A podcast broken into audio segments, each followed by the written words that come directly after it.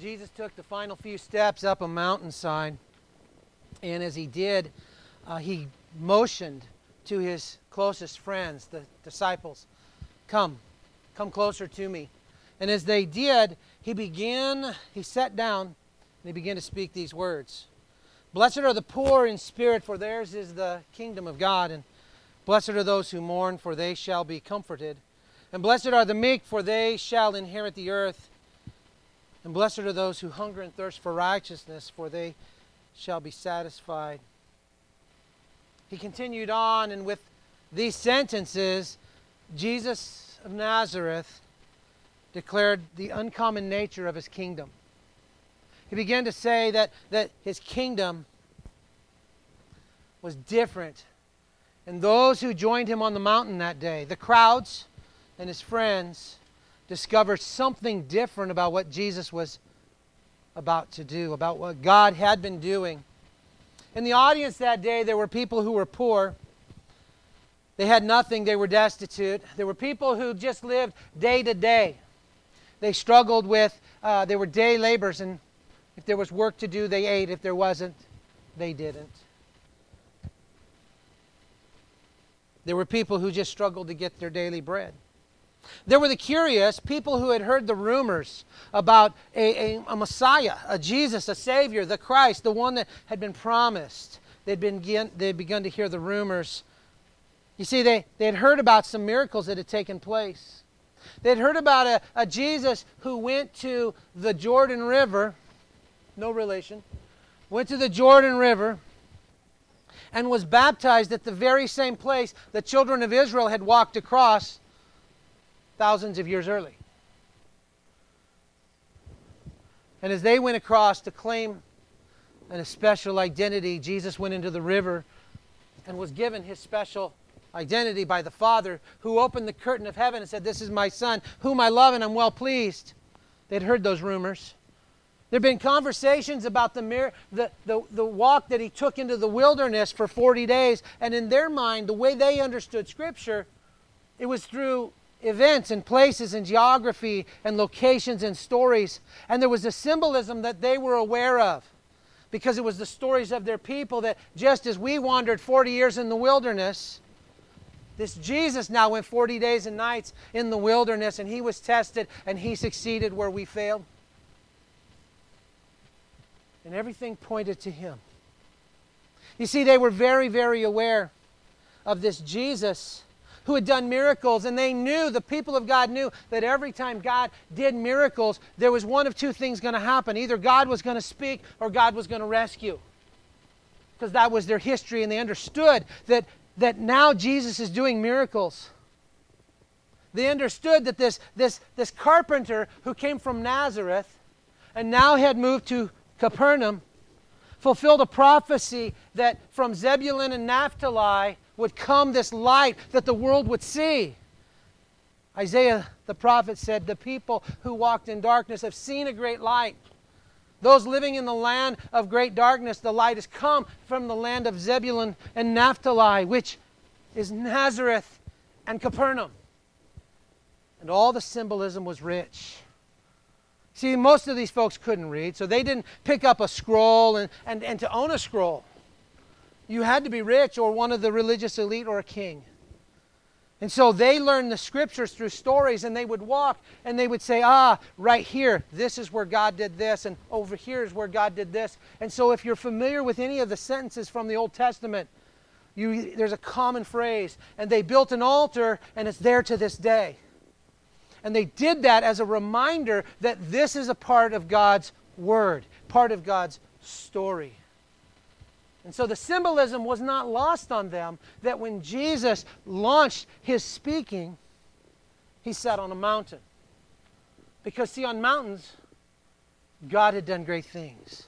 Do you realize that on a mountain, God and Abraham had this exchange? And Abraham was declared righteous before God because of faith. On a mountain, Elijah killed 800 prophets of Baal on a mountain, Moses saw the finger of God come out of the sky and write the commandments. And so it's not a coincidence. There is a picture and a symbol for us to assimilate and live in this moment that Jesus walked up to a mountain and he sat down. In that culture, a great teacher would often just take a chair or take a stool or take a rock, whatever was available to them, and they would just sit because that was a sign of authority. Our culture, we stand and we pace back and forth and we yell. But then he would, the teacher would just sit. And so when Jesus, all the symbolism was rich, they had seen it, they knew it was a part of their history, part of their culture. They knew that when Jesus began to speak, something was about to happen. Something was going to take place. In that crowd were, were zealots. And the zealots were people who wanted to force the hand of God. Come on, God, if we start a riot, if we start a war, if we start some kind of insurrection, some kind of trouble, then God will surely bail us out. He'll will, will, will lead his movement. There were the religious elite who had power, they had structure, they had the authority of the word, they had the scrolls themselves. They knew all the answers. And in that crowd were all these folks. In that crowd were moms. They were single moms because their husbands had died in battles trying to free themselves from Rome. In that crowd were men who had buried their sons. We're in that crowd today, aren't we? Don't we all fit in that same crowd? Aren't we the same kind of people that actually saw Jesus climb to a mountain and sit down and begin to say, Blessed are the poor in spirit? Because theirs is the kingdom of God. Blessed are those who mourn because they're going to find comfort. Blessed are the meek because they'll inherit the earth. And blessed are those who hunger and thirst for righteousness because they will find satisfaction. The air was thick with anticipation. They were curious. They were there. The crowds were there because they had heard about this Jesus. And so they came maybe to hear something from God. This was no small regular teaching. This wasn't Jesus in the privacy or online saying, Guess what? I've got some ideas to share with you everyone who within earshot understood that Jesus was talking about something radically different than they had experienced. There was a twist to everything he said at this moment. There was something different about what he was saying to them. And they were hungry for it.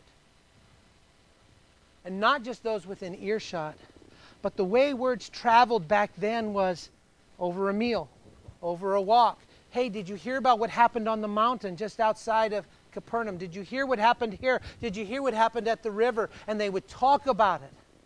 And stories meant something different to them than they do to us. And they would share these stories again and again and again.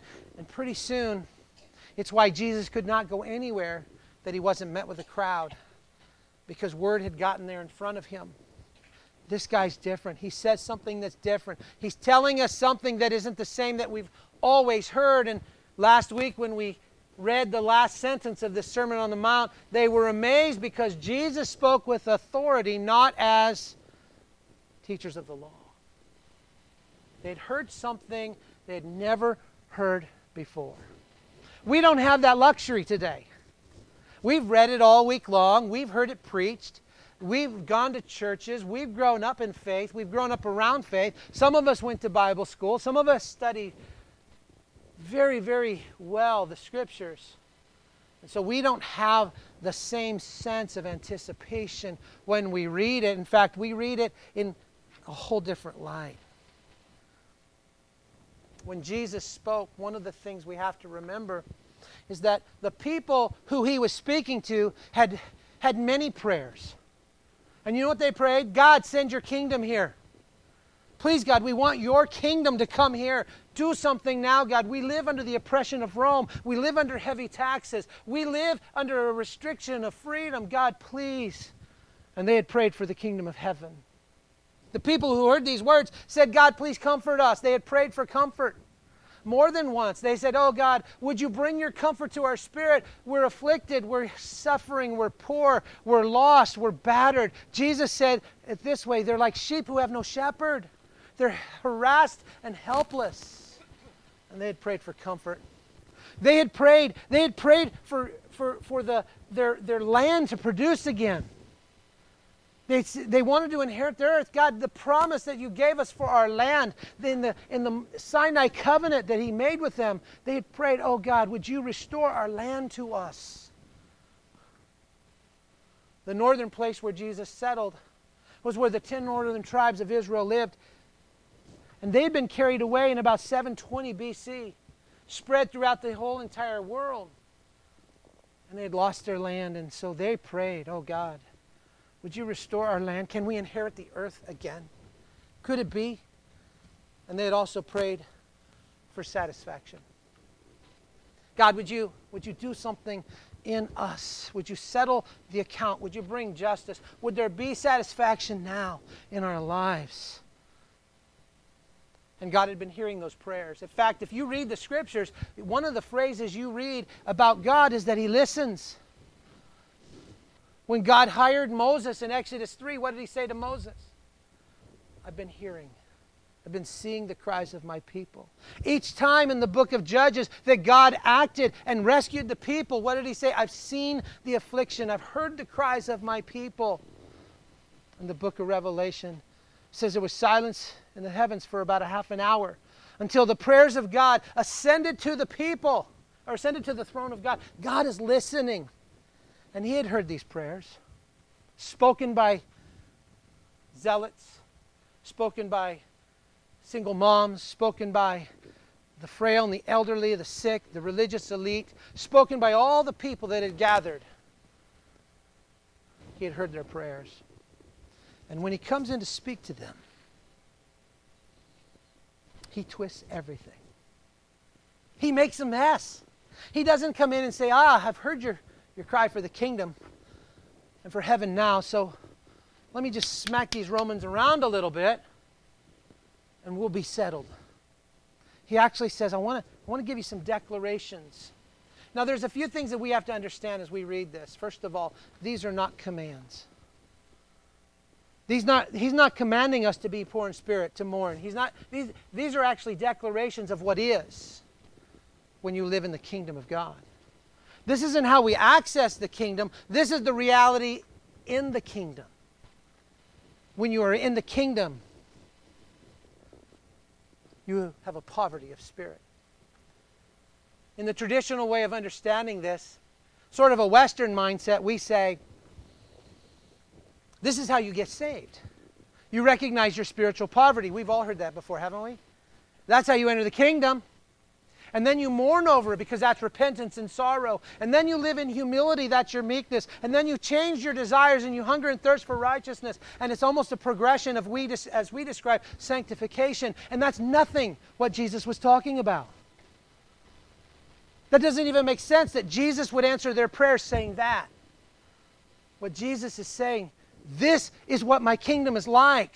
And the people who live in my kingdom recognize there's an ongoing understanding of their spiritual poverty. There's an ongoing understanding of the grief. There's an on, it's not a moment in time like a transaction we have with God.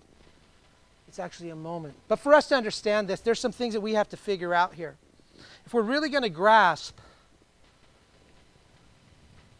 the blessedness, the internal abundance of joy then we have to reorient some things in the way we understand it. Because I'm going to be honest with you. I grew up hearing this is a spiritual transaction. If I want to get saved, I got to acknowledge my spiritual poverty. And then I've got to mourn, and then I've got to. That's how I, that's how I was taught. I was taught that in Bible school. I've, taught that, I've been taught that from the pulpit. And there was no sense of leading me to a different reorientation. It was just a transaction that I make with God. I'll do this, you do that. I'll do this, you do that. By the way, you have to understand that's the Mosaic covenant, not the new covenant. The Mosaic covenant is yes for this, no for that. If you do, I will. The new covenant is God saying, I'm going to do it all. You just enter into it. And that's what Jesus is talking about here. If we're going to understand this, we've got to, we've got to reorient ourselves because Jesus is talking about his kingdom, and we've got to reorient ourselves to in how we measure pleasure and its role in our life. And I would add, add to that how we measure pleasure and pain in our life. We've got to reorient ourselves because here's what, here's what people say. Oh, life is so hard. God must be trying to teach me something. All that does is make God a knucklehead. I, I soften that for you. Because as a parent, you didn't, you didn't do that. You didn't say, oh, I need my kid to learn something. I think I'll make him suffer. As though God would do that for us. We've got to begin to reorient how we understand pleasure and pain and understand, as Jesus says later, because he actually does that for us. He says, the rain falls on good people and bad people. And you know what's crazy? I have a friend who loves the rain. And I have a friend who doesn't love the rain. They see the same thing. One is good, one is bad. And Jesus says, I want to reorient the way you think about pleasure and pain. And he walks us through because in the kingdom, we see it different. In the kingdom, we see something different. We have to prioritize his kingdom in the world right now. Jesus was not announcing a future kingdom. He was announcing a kingdom that is here right now that is going to change the way we see God, that's going to change the way that we experience God, that's going to change everything we know about God. And it's going to change all of that. We have to change, reorient ourselves in how we understand the king's mission and our place in it. I said it before. You'll hear me repeat some things again and again. God has no interest in starting a church. God started a movement that he called the church.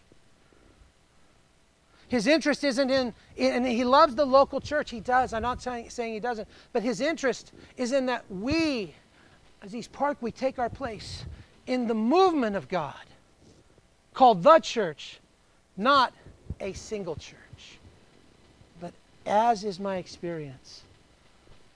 Most pastors, most leaders, and most people are conditioned to think, how do I do my church? And in the kingdom of God, he says we got to reorient our thinking to the mission of God. The singular mission of Jesus was to bring redemption into the world. His method was to make disciples who would make disciples. And he, he did it all for the glory of God. Can I give you a confession? That's not always my singular mission.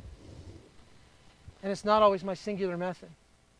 But that's who we want to become because that's what God was creating as a movement. And we have to reorient ourselves in how we, express, uh, how we express our grace through gratitude. I know a lot of people who say, I love the grace of God, but there's no gratitude. And my, my observation would be maybe you don't understand the grace of God yet. Because grace that doesn't produce gratitude is misunderstood grace. The writer of Hebrews says, Brothers and sisters, it's good for us to have our hearts strengthened by grace. Jesus came full of grace. I grew up in a church that was not full of grace, but they said they were. They quoted, Oh, we're full of grace and truth. And you know who they gave grace to? Only the ones that believed exactly their truth. Everybody else was out. And they, I remember more than one person said, I thought grace was good. It just feels like it's another way to follow rules. I was one of those who felt that way. And if we're going to understand what Jesus is saying as he sat down on the mountain, we've got to reorient ourselves. And not only that, we have to understand that Jesus was talking about a kingdom here and now. With that as the backdrop, can we just look at some of these sentences that Jesus spoke? He spoke them to his friends, he spoke them to a crowd, he spoke them, God the Holy Spirit wrote them down through Matthew, who was a tax collector, who was really the point of the story of the Gospel of Matthew, that God would choose the unlikely to be his messenger. And we're going to look at these words possibly together, maybe we could say, I'm going to reorient myself and see myself as a citizen of the kingdom of God, not because I have a card that says I am, but because I live the mission and the value of my King, and his name is Jesus. That's a difficult thought in our country. Because, see, we live in a country that, that, that was formed on the basis of getting away from a king. And so we said, we're going to give all the power to the people, right? The problem is, is the people are just as corrupt as the king. And whenever there's corruption, any power anybody has, when a king is corrupt, the people suffer. And when the people are corrupt, the people suffer. And God says, I'm not a corrupt king. You can come here. You can come into my kingdom and you can trust me. You can trust me. I will be the kind of king that you were made for. I will be the kind of king that sets you free. I will be the kind of king that uses your life for what it was intended to be used for. And that's where we're going to go if you'll let me. Verse 1 of Matthew 5 Seeing the crowds, he went up on the mountain, and, we, and when he sat down, he taught them. And he opened his mouth, saying, Blessed are the poor in spirit, for theirs is the kingdom of God. There's something beautiful about that statement. It's a twist because in, in that culture, poverty was not a blessing, not physical or spiritual. In fact, he was speaking to people who didn't have an understanding that they were spiritually poor. Because, see, they were the elite, they were the chosen people, it was the Gentiles. It was common for a, a, a Jewish leader to stand up and say, God, I am so glad that I am not a Gentile or a dog because in their mind, they were the spiritual elite. Folks, that applies to us, doesn't it? How many times have we sat and watched the news and thought they're just like dogs or animals? How many times have we read something and we, we don't recognize our own spiritual poverty, just like they did? We missed it. And here's what he's saying listen, blessed are those who are poor in spirit. In the Jewish culture, the word poor had a succession. It was a one word that had a succession. And it meant, blessed are the people who are, who are struggling and destitute. And in their destitution, they understand that, that they're helpless and hopeless. And in their helplessness and hopelessness, they turn to God. That's how they understood poverty. That was the progression of poverty in that culture. Something bad happens, and now I'm struggling. Now I'm getting desperate. Now I have to turn to God. And Jesus is saying, Blessed are the poor in spirit because theirs is the kingdom. What a twist that must have felt like to the people hearing it. What a what an upside down thought that must have been because he's saying you get the kingdom of heaven here's the kingdom now I'm doing this and the culture of the kingdom of heaven is the recognition and the embracing of our spiritual poverty. I met Jesus in 1966. I told you that. Can I tell you what that means on one side of the equation? It means I've been saved a long time. On the other side of the equation, it means that all of my sin, almost every, every one of them, has been done on the salvation side. I'm spiritually destitute. I'm an unmade bed, and so are you. And Jesus is saying to these people, You've got to stay in that place. It's not a transaction where I say, Ah, now that I recognize my spiritual poverty, I can come to Jesus. It's about living in the real condition and the authenticity of our brokenness. I'm spiritually poor. You don't believe me? Just drive with me sometime. Just drive with me. Look at my speedometer. Listen to my sigh as somebody goes too slow in the fast lane. Blessed are those who understand their frailty spiritually. There's actually no verb in there. It doesn't say, Blessed are you. He's saying, Oh, blessed spiritual poverty. That was upside down for these people. Blessed spiritual poverty. In other words, he's saying, Listen, there is a recognition of our dependence upon God, not just for salvation, but for life. As far as the heavens are above the earth, so are his ways above. Yeah. I saw a bumper sticker a while back that said, I only know two things there is a God, and you're not him. And yet, in my lack of spiritual awareness of my own poverty, I judge like God does.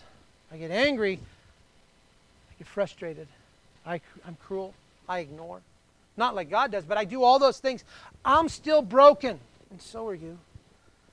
And he's saying, listen, when you live in that understanding, it produces something in you joy. It produces this blessedness because now you're not striving to earn God's favor. You're just simply living in the result of it. I live in spiritual poverty. He goes on and he says this. he says, Blessed are they who mourn. That word mourn there actually is, the, is a very intense word, and it means those who grieve like they're grieving at a funeral. Those who, who bear the, the, the heaving and the weight of loss. Grief at a funeral, grief over death, is not a grief that ends when the last piece of soil goes on the casket. It's a grief that continues with questions. It's a grief that continues with pain. It's a grief that is recycled through memories. It's a grief that is comforted by God's picture of a kingdom. Blessed are those who mourn. There's an interesting way to understand that because I was always taught blessed are those who mourn your own sin. That's good, right? We should. And then blessed are those who mourn their culture's sin. We should, because we live in a broken world, don't we? But in reality, there's another piece to this. And when we understand grief, we get it. Blessed are those who mourn the effect. Who, who, uh, blessed are those who mourn the effect of my own sin. See, my sin creates a ripple, doesn't it? So does yours and it goes into somebody else's life and my anger affects somebody else. My my thoughts affect somebody else. My uh, indifference affects somebody else. And he's saying listen i need you to grieve the whole picture because now you're a part of my kingdom and we need to grieve and mourn so that we can approach the kingdom with freshness. Because when you do what do you get? Comfort you get comfort. God comes and says, Listen, I got you. I understand that. I understand that. I remember one particular time in my life, I was going through a lot of grief. And I walked onto a church campus. And one person came to greet me. They didn't say a word, they just threw their arms around me and hugged me until I didn't want to be hugged anymore. And not because I was trying to get away, but because it was filling me up, and I just stayed there. It was my sister. She's just that way. And that's when I began to understand what does it mean to be comforted. And God comes to us and says, Listen, I get it. I know the pain in your life. I know the grief in your life. I know the mourning in your life. I'll hold you. Just come here and stay here until you don't need to sit here anymore. Anybody ever hold a hurting child? And they cry and they fuss and okay, okay. And then all of a sudden they go, I'm done. I think I have to go eat cookies or whatever it is, right? Here's what we do we bribe them with cookies to get them to quit grieving instead of holding them until it's done. And here's what God says Blessed are those who mourn because in His kingdom, He's going to hold you till you're done. He's not going to lose His patience, He's not going to get tired. He's not going to say, hey, listen, I've had enough of your whining. He's going to say, come here. And when you're held by the mighty arms of God, life takes on a different meaning, a different perspective. Healing takes on a different meaning. And you take on his kingdom. Because I'll give my life for the one that holds me like that. And Jesus is saying, listen, you've been praying for comfort, but you haven't wanted to be held. You've been praying for comfort, but you haven't mourned the fact that I, I put you people together to bring the Messiah into the world and you thought it was about you, not him. I travel around the world, and that's the sin of the church. The church is supposed to bring the Messiah into the world, and we think it's about us, not him. And we have to mourn that. Not from an angry God, but from a loving God who says, Come here. I just want to hold you until you till my heartbeat becomes your heartbeat. You know that's what happened to the Apostle John? He was nicknamed the son of thunder. How do you get a name like that? You're, you're rough and tumble. You're a fighter. You're a brawler. Don't mess with John and they're the sons of thunder, right? And how does he identify himself now? The apostle that Jesus loved. And what transformed him? I'll tell you what it was. There's a great insight. And the disciple that Jesus loved laid his head on the chest of his master. That was a comfort moment. Jesus had announced he's going to the cross. That wasn't a, oh, hey, we're buddies. How you doing? That was a moment when Jesus said, it's all going to fall apart. Literally within hours. And John, in comfort, leaned his head on the chest of his master.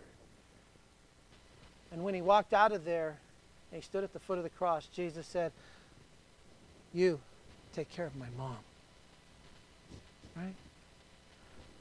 That's what it means to mourn, to come in and lay our head on the chest of our master and say, Your kingdom is now mine. Your assignment is now mine because you have comforted me. He goes on and he says this. um, I just want to pause. Can you imagine sitting there that morning or that day and hearing these words? Wait a minute, Jesus. Uh, when you guys know old record players, you know, and the sound that it makes when you move the needle across there, like, right? That must be the sound in their spirit. What in the world are you talking about? Poor in spirit, mourning. But wait, there's more. He says, Blessed are the meek because they inherit the earth. We love the inheriting the earth, but the meekness part, what in the world is that? We try to define that, but let's go back to Aristotle. Aristotle, in the way that he described virtues, would do this. He would say, There's an extreme here, and there's an extreme here, and the virtue lands in the middle. And so the word that he used for meekness here, he says there's an extreme of that word which means anger. And there's an extreme of that word which means indifference. And he says meekness is in the middle. That's the virtue. And so he's saying, Blessed is the one who's never angry at the wrong time and never passive at the right time. In the middle. Blessed is the one who's never angry about the wrong thing and always. See what I'm saying? He says in the middle, he says, because when, when you live in that middle virtue of meekness, of strength under control, of anger under control, of righteousness under control, when you live there, the world around you changes. Don't we love being around people like that? I've never heard anybody say, I just hate patient people. They so annoy me. We say, oh, I love that person. Just, they're just so patient with me. The virtue is in the middle. And here's what Jesus says When you live in meekness, that strength under control, that never being angry at the wrong time or about the wrong thing, but always letting the anger of God burn in you about the right thing and at the right time. When you live there, the entire world around you changes. You inherit the earth. You're, anybody here ever make a mistake in anger that you go, oh, I had to pay for that for a long time? You don't have to tell me, but I know who you are because I read your Facebook. See, the reality of it is, he's saying the meek inherit the earth because they don't post crazy things on Facebook. Because they live in the middle where the virtue is found. I hope that makes sense. If not, I can start the whole message again. There's one more here. Blessed are those who hunger and thirst for righteousness, because they are going to be satisfied. The people who heard these words knew hunger and thirst differently than we do. I go to Africa and we say, my friends say, hey, we're going to the butcher shop. It's the best one in town. And I think, this is so exciting. I, I love new experiences. So we're in Nigeria. We go in, we pull up to a roadside where a man is in 105 degree heat and he's got a, a, a bag full of beef that he took off of a cow two days ago. And he puts it on a block that a, a, thousand other pieces have been cut already that morning. And he chops it up, puts it in a bag, like sort of like a Target bag. He hands it to you, and everybody goes, This is going to be so good tonight. And we don't live that way. In my refrigerator right now, I've got venison, I've got steak and pork and chicken. I never have to say, Give us this day our daily bread. Because I just walk to the refrigerator and get it. I'm so fortunate not to, to be able to do that. And here, these folks hearing these words are going, Blessed are the hungry and thirsty. We've been hungry and thirsty, Jesus. It doesn't feel blessed. But he adds this little twist. He says, for righteousness. That word righteousness, translated uh, in, in multiple languages, has a dual meaning. One is to be in right standing with God, and the other is justice. In fact, in the Spanish Bible, it reads justice. In several other translations that I, of people I serve around the world, it's justice. Blessed are those who hunger and thirst for justice, because those are the ones who receive satisfaction. Can I just be a little bold this morning? I don't think we hunger and thirst for righteousness very well. I think we hunger and thirst for revenge. Set them right, God. Get those people online, on track, get them squared away. Not because not because we're so deeply in love with the righteousness of God, but because we're so afraid of losing something that we have. He says, Blessed are those who hunger and thirst for righteousness to be in right standing with God and for the justice of God to flow. The psalmist said the justice of God flows down like a mighty river. When I speak about justice in North India, I was talking about the justice of God prevailing. The entire room began to weep and clap because they know injustice like we don't. We just want God to preserve something that we've, that we've grown to love. And it's not wrong to love it, it's wrong to fight to preserve it when it comes in conflict with righteousness and the righteousness of God. So he says, Listen, here's what I want you to do I want you to hunger and thirst for righteousness. I hunger and thirst for satisfaction. Anybody like that? And I will do almost anything to get it. And he's saying, listen, in my kingdom, when you're in my kingdom, here's, here's the nature and the character of it. You hunger and thirst for what is right. And you hunger and thirst for God to make what is wrong right. He's not setting up a spiritual marketplace. He's not saying, listen, I'm going to give you this if you give me that. He's actually saying, this is what it's like. This is what happens when you step into the reality that Jesus is the king and I'm a part of his kingdom. This is what takes place in our life. So, how do we use this? What's the so what for us? And I want to finish with that thought. As an ambassador of Jesus, in fact, Paul says that we are ambassadors for Christ, as though we speak the very words of Jesus. And that's in 2 Corinthians 5 if you want to find the address. As an ambassador for Christ, I'm an ambassador for His kingdom and His grace and His kindness and His goodness and His truth. And I need to uh, begin to ask this question God, who in my life needs to know this? And how do I live this out? Not so that I'm making a declaration, but so that I'm living a grace filled kingdom life where I recognize and I live in the authenticity of my brokenness. And I grieve that. And I live in the virtue of restraint and self control and humility called meekness. And my passion is for what is right, even if it costs me. The psalmist said in Psalm 15 that the man of integrity even swears to his own hurt. He hungers for what is right, even if it costs him. I can't think of a more appropriate thought for us as we head into a season where God is going to do some amazing things here. And I'm so grateful that you would get up earlier, come here, be here, sit in this warming weather, and look what we get to do. Look what we get to do. All in the name of our Jesus. I'm so excited you're here. But I think our journey is about the kingdom, not about East Parkway. Our journey is not about our preferences, but our King. And so that's where we're headed. And today, if you would just take some time and say, when somebody experiences me, what do they learn about Jesus and his kingdom? When somebody experiences me, what do they learn about Jesus and his kingdom? And by the way, your assignment for the week keep reading the Sermon on the Mount every day. I'll tell you why. Because when we're all done, I'm going to say, you guys tell me the Sermon on the Mount, and most of you are going to be able to quote it. And sometimes that's how God gets the word from in front of you to inside of you.